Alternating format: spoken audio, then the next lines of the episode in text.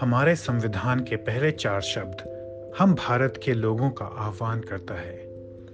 पर यह संविधान भारत के समस्त लोगों का तभी बन सकता है, जब इसकी व्याख्या भारत की सभी भाषाओं में उपलब्ध हो। इसीलिए संविधान संवाद एक पहल है, संवैधानिक मसलों पर हिंदी में चर्चा करने की।